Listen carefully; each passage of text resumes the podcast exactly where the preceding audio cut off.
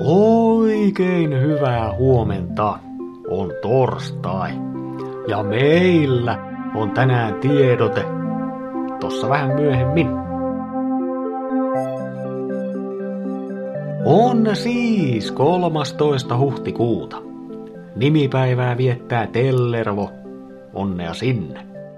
Lisäksi tänään on kansainvälinen kasvien arvostuspäivä. Tänään siis esimerkiksi ymmärretään, että meidän hengittämä happi tulee kasveista. Samoin muistetaan, että planeettaa ylikuumentava hiilidioksidi hoituu pois ilmasta kasvien toimesta. Ilman kasveja meillä ei olisi syötävää, eikä olisi eläimiäkään. Ja onhan kasveja ihan tolkuttoman kiva katsella ja haistella – varsinkin näin keväällä, kun luonto heräilee horroksestaan. Ehkä me osataan siis antaa kasveille se arvo, mikä niille kuuluu. Arvostetaan kasveja. Tänään. Ja vaikka ihan joka päivä.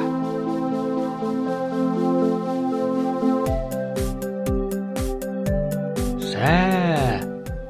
Helsinki. Aamulla puoli pilvistä ja plus viisi. Iltapäivällä pilvistä ja plus yhdeksän. Tuulee. Kuopio. Aamulla puoli pilvistä ja aste pakkasta. Iltapäivällä aurinkoista ja plus viisi. Tampere.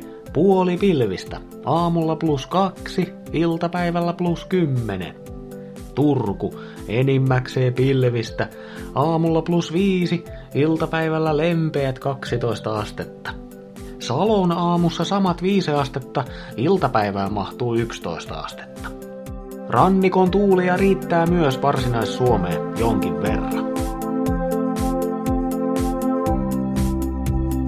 Tiesitkö muuten, että vappu kestää tänä vuonna 11 päivää? No nyt ainakin tiedät.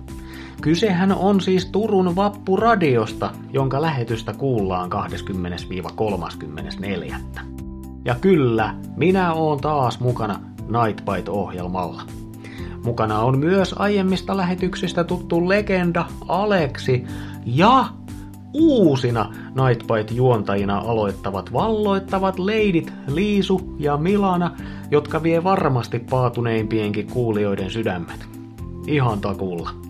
Tällä joukolla vietetään pari tuntia laatuaikaa sunnuntaina 23. päivä. 80 illalla, tarkalleen ottaen. Nightbite-konseptia on vähän uudistettu muutenkin, nyt puhutaan vakavia vähän enemmän. Toki siis kieli on poskessakin, ehkä aika paljonkin. Mutta tuppa mukaan, laita heti kalenteriin Nightbite Turun Vappuradiossa 23.4. kello 20. Koko ohjelmakartta julkaistaneen vielä tänään osoitteessa turunvappuradio.com. Vappu kaksoisveellä. Siinä päivän kattaus. Kiva, että olit mukana. Muista, että ihminen on osa luontoa ja kasvien läsnäolo nostaa hyvinvointia. Merkittävästi tutkittu juttu. Minä olen ilman viherpeukaloa elävä Mikko ja toivotan terveellistä torstaita. Just sulle.